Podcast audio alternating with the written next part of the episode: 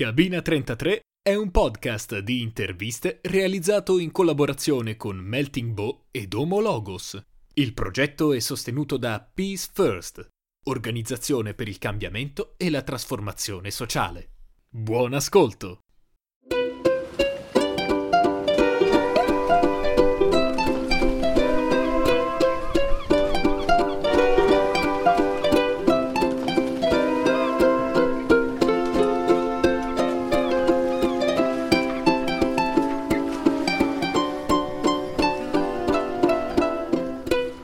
Salve a tutti, bentornati a Cabina 33 Antropologi in alto mare, il podcast di interviste per capire se c'è vita dopo l'università. Oggi siamo qui con Chiara Musu. Ciao Chiara! Ciao, ciao a tutti, grazie per avermi invitato a Cabina 33, è veramente un piacere essere qui. Figurati, tra l'altro per i più affezionati di voi vi ricorderete che Chiara era mia compagna di microfoni per il primo podcast di Homologos. Chissà che fine ha fatto, tra l'altro, andatevelo a ricercare sul sito di, di Homologos. Quindi, come ci si sente a stare dall'altra parte, Chiara? Eh, dire, devo dire abbastanza bene, è un po', è un po diverso da, da, condurre le puntate. Mi ricordo quando eravamo al Belmeloro, nel mitico, nella mitica cabina in mezzo al bar. eh, però è bello, è bello essere anche un ospite, devo dire che è anche bello così. Dovete sapere che Chiara, oltre a fare la speaker, eh, si è anche laureata in, in antropologia culturale alla magistrale eh, di Bologna e si occupa principalmente di metodologia della ricerca etnografica, men's studies e antropologia digitale. Attualmente sta anche gestendo un progetto multimediale di divulgazione dedicato proprio all'antropologia digitale, ma avremo modo di parlarne, ma prima domanda di rito, dove andiamo? Qual è la nostra rotta di oggi? Dove ci porti Chiara? Allora, la rotta di oggi è un po' particolare. Eh, diciamo che così a bruciapelo vi dico che non vi porto da nessuna parte. Come? O meglio, o meglio, o meglio. Andremo sì in realtà da qualche parte, ma eh, senza spostarci troppo fisicamente. Ecco, diciamo che per ora vi dico solo che basta accendere un computer. Benissimo, allora lasciamo... ti lascio il mouse a questo punto nelle tue mani. Eh e ti chiedo come mai hai scelto di tenerci incollati a uno schermo? Allora, eh, ho scelto appunto questa rotta particolare che non prevede movimenti fisici perché appunto come, avevi, come hai detto tu anche prima, mi occupo di eh, antropologia digitale ormai da un anno, anzi un anno e mezzo. Mm. E mm, diciamo che il campo eh, preciso di studi a cui mi sono dedicata è eh, l'influenza dei media digitali nella costruzione dell'identità di genere maschile, quindi diciamo che restringendo il campo dall'antropologia digitale eh, mi sono occupata principalmente di questo, quindi men studies e influenza dei media digitali. E per questo potremmo creare una... Molto brevemente. Tutta un'altra puntata che tra l'altro esiste già perché Chiara è stata anche ospite di, del podcast del mio omonimo molto più famoso, che salutiamo, Francesco Ferreri, sei stata ospite di Antropoché, del podcast Antropoché, sì, giusto? Esatto, abbiamo, Quindi, abbiamo proprio parlato di men studies e uh, influenza dei social media, eh, è stato veramente molto Esatto, l'ho sentita, recuperatevela. Invece in questa puntata noi ascolteremo Chiara parlarci di antropologia digitale, cioè che cos'è questa antropologia digitale. Perché, parentesi, non dimentichiamoci che uno dei pilastri di Cabina 33 è proprio mettersi nella testa di uno studente alle prime armi con, che inizia a studiare antropologia da poco e quindi sente parlare di antropologia digitale e dice ma che cos'è un nuovo social, Cosa, cos'è una chimera, una roba metafisica. Quindi... no, in realtà non è niente di, niente di complesso. E per riprendere quello che hai detto te, cercherò di dare una definizione abbastanza semplice che possa essere così immediatamente comprensibile anche per quegli studenti magari del primo anno di antropologia, anzi di arco, che si avvicinano mm-hmm. per la prima volta all'antropologia. Certo. Quindi l'antropologia digitale è semplicemente una sottobranca eh, dell'antropologia culturale che è nata in un momento molto specifico Um, mi viene proprio in mente in questo momento che è nata esattamente 100 anni dopo l'antropologia culturale, perché l'antropologia culturale è nata a fine 800, l'antropologia digitale è nata a fine 900. Ah. Negli anni 90, sì, proprio, c'è proprio questo gap di 100 anni, è nata negli anni 90, tra l'altro come noi, No, no, no, eh, Chiara sta scherzando come lei, io sono del 2008. Comincia a essere vecchia, comincia a essere vecchia anche l'antropologia digitale come no, noi. è vero.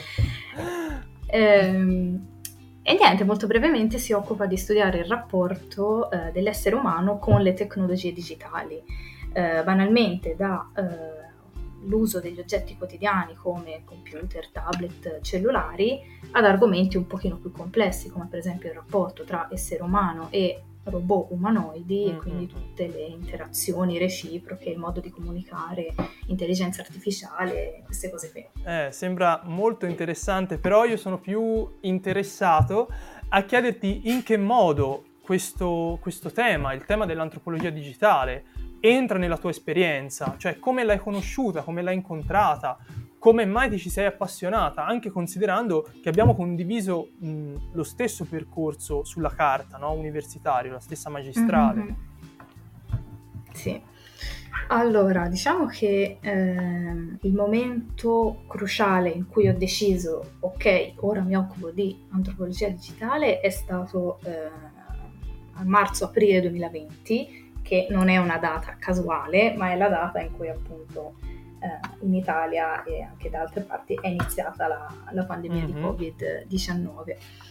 E, quindi quello è stato il momento cruciale, anche se in realtà io questa disciplina, questa sottodisciplina, diciamo, la conoscevo già da prima. Ah. Avevo già fatto delle letture, mi ero già avvicinata, diciamo, attraverso anche letture molto semplici, eh, niente di che, però insomma già la conoscevo, avevo già un'infarinatura, diciamo così.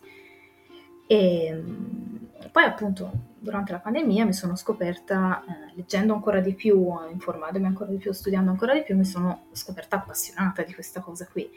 E in particolare mi piace l'idea che il campo antropologico possa essere disgiunto da un luogo fisico, mm. cioè siamo sempre abituati al fatto che il campo di ricerca per un antropologo deve essere dall'altra parte del mondo, quindi l'antropologo che parte, certo. fa un viaggio lungo che si sposta. Invece in realtà l'antropologia digitale ci insegna che, data l'enorme rilevanza che hanno i social media nelle nostre vite quotidiane, un campo di ricerca può essere semplicemente anche una pagina Facebook, una chat su WhatsApp, un forum, queste cose qui. Quindi c'è proprio questa idea del web mm-hmm. come spazio, cioè di una spazialità virtuale che va oltre il confine fisico. Ok. Quindi Beh, bella, direi... bella immagine. Sì, sì, sì, a me mi interessa molto questa cosa della spazialità del web perché è una cosa che già, non, è, non, è, così, diciamo, cioè non è alla nostra immediata. portata, cioè nel senso, esatto, non è una cosa che siamo abituati a, a pensare, sì, il web... A, a, vedere, a pensare, a toccare, vero, sì, quindi è una cosa intangibile. Mi viene da chiederti allora... Ehm, cosa fa un antropologo digitale? Se non si sposta, se il suo campo è il web, allora descrivimi un po' che cosa fa, cioè qual è la morning routine no? di un antropologo digitale.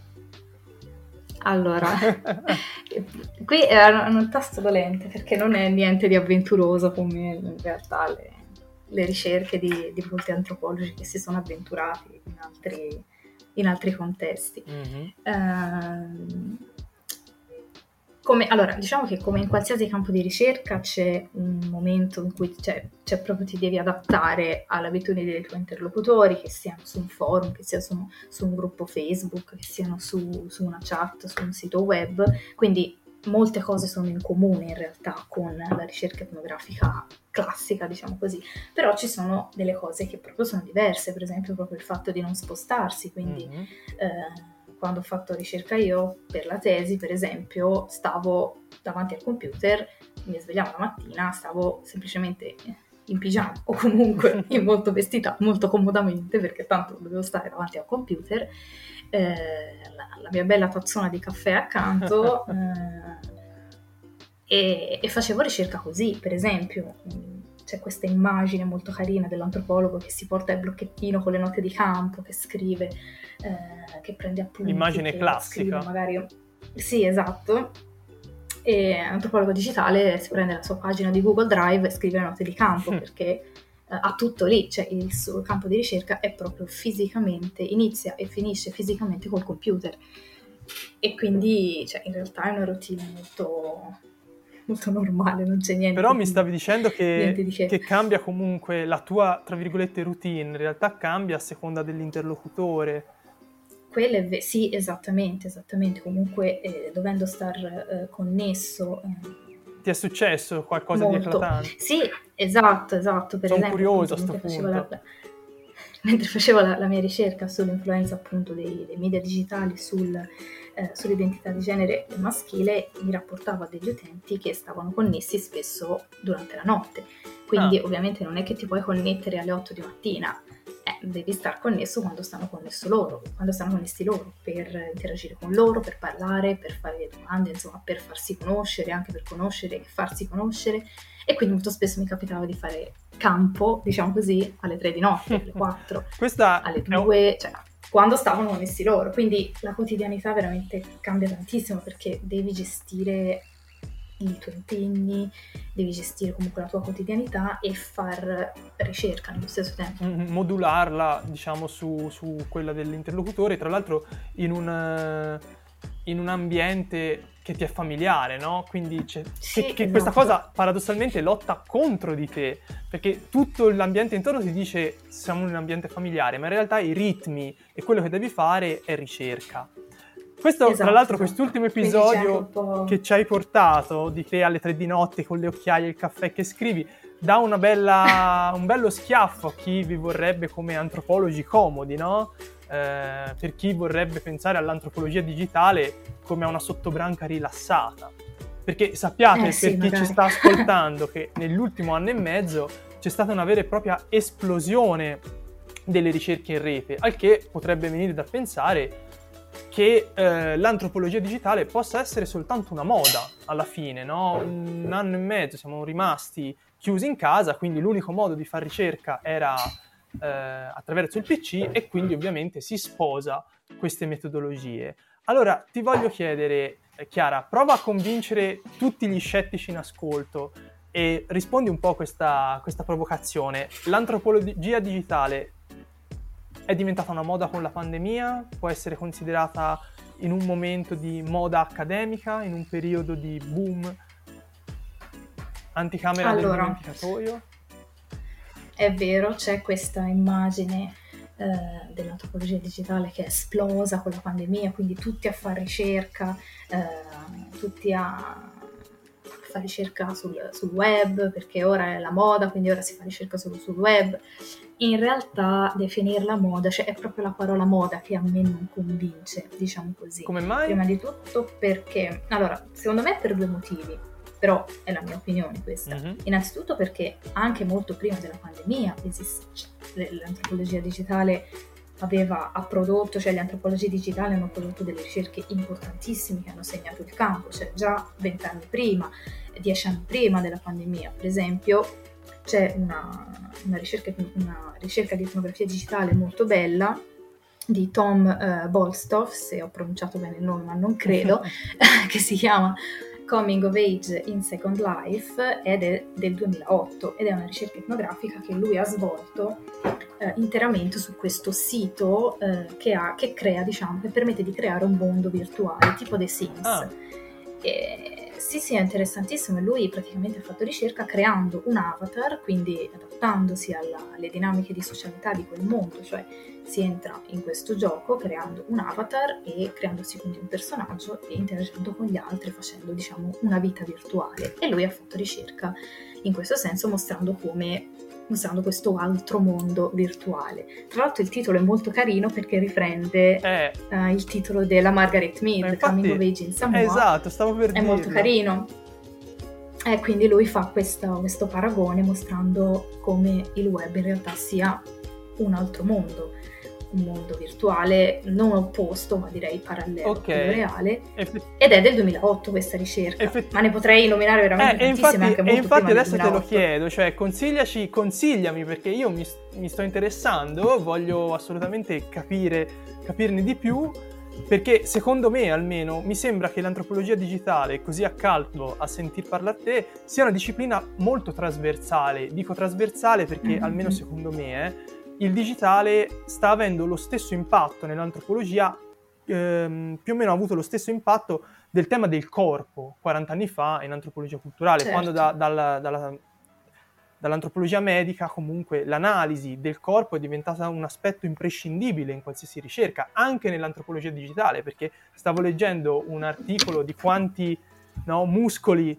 sono certo, richiesti sì, per scrivere al computer, per stare al computer, quindi c'è l'aspetto fisico. Ecco, io credo che questo aspetto digitale Bellissimo. rimarrà e sarà un aspetto imprescindibile, è già un, un aspetto certo. imprescindibile. E alla fine per tornare al discorso di prima, la discussione sulla, sulla, moda, sul fatto che è una moda, in realtà è semplicemente una necessità di comprendere come oggi il web sia una parte fondamentale della nostra vita, senza, senza la quale durante la pandemia cioè, veramente il mondo sarebbe fermato, secondo me, senza il web, senza la possibilità di connettersi a internet e Chi di lo sa, questo, questo sarebbe interessante. Da mantenere eh, sarebbe interessante sì, fare una eh, puntata su questo. Quindi Però, ecco, il mondo si evolve continuamente e le, nuove, e le necessità cambiano sempre. Quello è vero. Però appunto... Però ecco sì, appunto, io e tutti gli altri neofiti in ascolto, daci tre libri da leggere assolutamente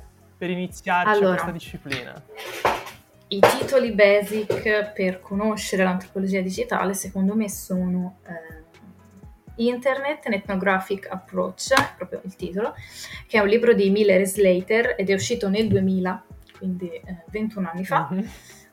Poi vi consiglierei sempre di Daniel Miller, che è un po' l'antropologo digitale più famoso al mondo e più importante al mondo, How the World Changed Social Media, come il mondo ha cambiato i social media, che è un, una, una, collezione diciamo, di eh, ricerche etnografiche digitali in tutto il mondo. E poi consiglierei di Sarah Pink del 2015 eh, Digital Ethnography Principle and Practice, eh, un libro più metodologico sulla ricerca etnografica digitale. Ok, quindi quest'ultimo è più metodologico.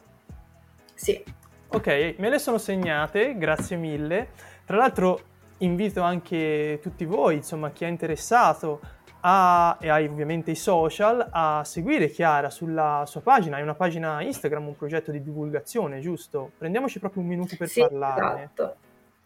Sì, è un progetto ancora in fase di costruzione, eh, si chiama semplicemente un'antropologa digitale e cerco quindi di condividere questa passione barra ambito di studio con tutti quelli che vogliono conoscere un altro lato dell'antropologia, qualcosa di diverso. Ok, allora ragazzi, se siete interessati, il nome ce l'avete, quindi non vi resta che seguirla. Senti, una piccolissima digressione, solo per un discorso di curiosità, anche per chi ci sta ascoltando. Tu ti occupi di antropologia digitale, ma ti occupi anche appunto di men studies e di eh, metodologie sì. della ricerca. Quindi, com'è stata la tua esperienza personale? Nel senso, il tuo tema era la costruzione dell'identità maschile grazie ai media. Come ti sei rapportata a questo tema di ricerca? Molto, molto brevemente. Intendi per uh, una sorta di posizionamento di genere, cioè per il fatto che sono una donna e quindi mi sono dovuta rapportare ai men studies e a un campo di studi completamente diverso dalla mia esperienza? Cioè, volevi chiedermi questo? Allora, sì, anche, volevo chiederti anche questo, senza ovviamente trasformarla in un'altra puntata ma semplicemente come è stata appunto la tua, la tua esperienza di ricerca, più che altro perché è interessante questo connubio fra aspetto digitale e costruzione dell'identità maschile.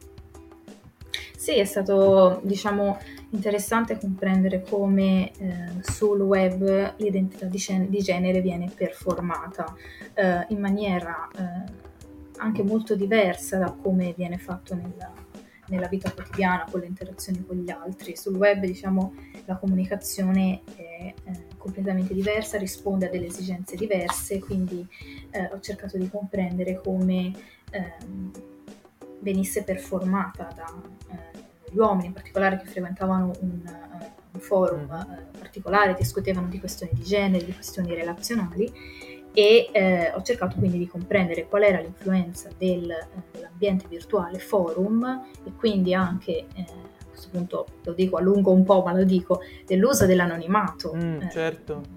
nella, nella, per, nella, performance, diciamo, della, uh, della mascolinità ed è eh, uno dei risultati diciamo, della ricerca è che proprio grazie alla, possibilità offerta dal web di nascondere la propria identità, di usare l'anonimato e quindi di difendere la propria, eh, la propria identità, veniva, eh, questi utenti, queste persone performavano un'identità di genere completamente opposta rispetto a quella che eh, performavano diciamo nella, vita. nella vita, quotidiana certo. eh, nelle interazioni con gli altri. Ragazzi andatevi a recuperare questa puntata di Antropoché non ci sta pagando per fare pubblicità occulta ma perché è veramente, no, è veramente, veramente interessante. E Chiara grazie mille. Adesso ci stiamo avviando verso la chiusura. Quindi ti chiedo dove punti la tua prua? Quali sono i progetti per il futuro? Allora eh, progetti per il futuro, questa è una domandona. Allora, innanzitutto mi piacerebbe continuare ad approfondire eh, lo studio dell'antropologia digitale a livello accademico, eh, quindi vorrei fare un dottorato, soprattutto mi piacerebbe farlo in Italia, perché eh, nel nostro paese, a differenza magari di altri paesi eh, come l'Inghilterra, per esempio, in cui proprio Daniel Miller tiene dei corsi, eh, mi sembra universitario, di dottorato, eh, di antropologia digitale non c'è una tradizione forte su questi aspetti. Oh. L'antropologia culturale in Italia è ancora legata ai grandi contesti coloniali, quindi Africa, India, Asia, Sud America e, e questi qua. Eh, quindi l'antropologia digitale ancora in Italia, anche se appunto abbiamo figure come per esempio eh, Alicia Valloni che con le sue ricerche insomma, cerca, di far, eh, cerca di diffondere questo metodo. Piccola parentesi, soprattutto... Alicia Vallone, altro podcast da ascoltare, questa puntata è piena di rimandi, esatto. storia avvolgibile. Consiglio anch'io. Storia avvolgibile. Prego, scusami. Eh, quindi, no, no, figurati. E, a livello quindi divulgativo siamo già su un piano diverso, a livello accademico siamo ancora, secondo me, eh, anche se molti antropologi, per esempio c'è eh, Angela Biscaldi e Vincenzo Matera mm-hmm. che hanno scritto il libro Antropologia dei social media, ma nel, 2000, nel 2019, quindi due anni fa, non tantissimi anni fa, però appunto ci stiamo secondo me avvicinando e, e quindi mi piacerebbe in futuro poter avere l'occasione di fare un dottorato in questo senso. Certo, beh, ci sta. Secondo me è molto interessante e molto anche nobile la tua idea, cioè di comunque voler affermare un campo di ricerca che purtroppo in Italia, come ci hai detto, non è così, come dire, assodato. Beh, no, no, no, io, io, devo ancora imparare, no, assolutamente. Vabbè, ma sei modesto. Io, l'idea mia è quella di imparare da chi già sta, assolutamente. Mm. Beh, questo, ne devo imparare di cose ancora. Tutti, quello di sicuro. E infatti a proposito di imparare, non imparare, progetti sul futuro, siamo proprio in chiusura, quindi ti chiedo se tu potessi lasciare un messaggio in bottiglia ai nostri ascoltatori, mm-hmm. che, cosa, che cosa affideresti alle onde? Allora, io vi consiglierei di uh, seguire innanzitutto le vostre passioni, qualsiasi, qualunque essi siano, perché secondo me non è mai troppo tardi per cambiare, per dedicarsi, dedicarci veramente a quello che ci piace e a quello che ci fa esprimere veramente. Per esempio, eh, abbiamo parlato tutto, tutta la serata di antropologia digitale, ma io in realtà prima di avvicinarmi, di riprendere l'antropologia digitale, mi dedicavo al tema delle migrazioni, per esempio. Mm-hmm.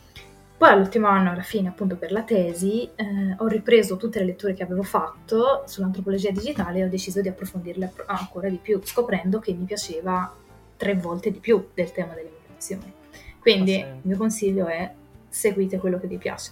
E non, avete, cioè, non, non, è mai troppo tardi per cambiare, anche se l'università sta finendo, eh. come è successo a me, all'ultimo momento ho cambiato tutto. Eh, esatto, esatto, un bel messaggio, bello ottimista come piace a noi. Chiara, grazie mille di essere venuta davvero, di essere venuta a Cabina 33. Grazie a voi. E ovviamente grazie anche a Caro e Giulia che sono lo zoccolo duro, il cervello pensante di questo progetto. Grazie a Benedetto e Fabio che sono i nostri tecnici e naturalmente a Pietro che è la voce che avete sentito in apertura e che sentirete in chiusura eh, a questa puntata. Grazie a Peace First, Melting Bow, Homologos, le organizzazioni che ci supportano e ovviamente grazie a voi che ci state ascoltando. Ricordatevi che senza di voi questo progetto non avrebbe senso, non avrebbe nessun senso, quindi fateci sapere che cosa ne pensate attraverso i nostri social, sulla pagina Facebook e Instagram e novità, abbiamo una specie di gruppo, no, una specie, abbiamo un gruppo Telegram super bello, eh, elitario, quindi trovate il link, mi raccomando, iscrivetevi al gruppo Telegram così potrete essere super in contatto con noi e aiutarci a migliorare ancora di più questo podcast. Io vi do appuntamento al prossimo episodio, nel frattempo vi saluto e vi dico buoni viaggi e buone ricerche. A presto!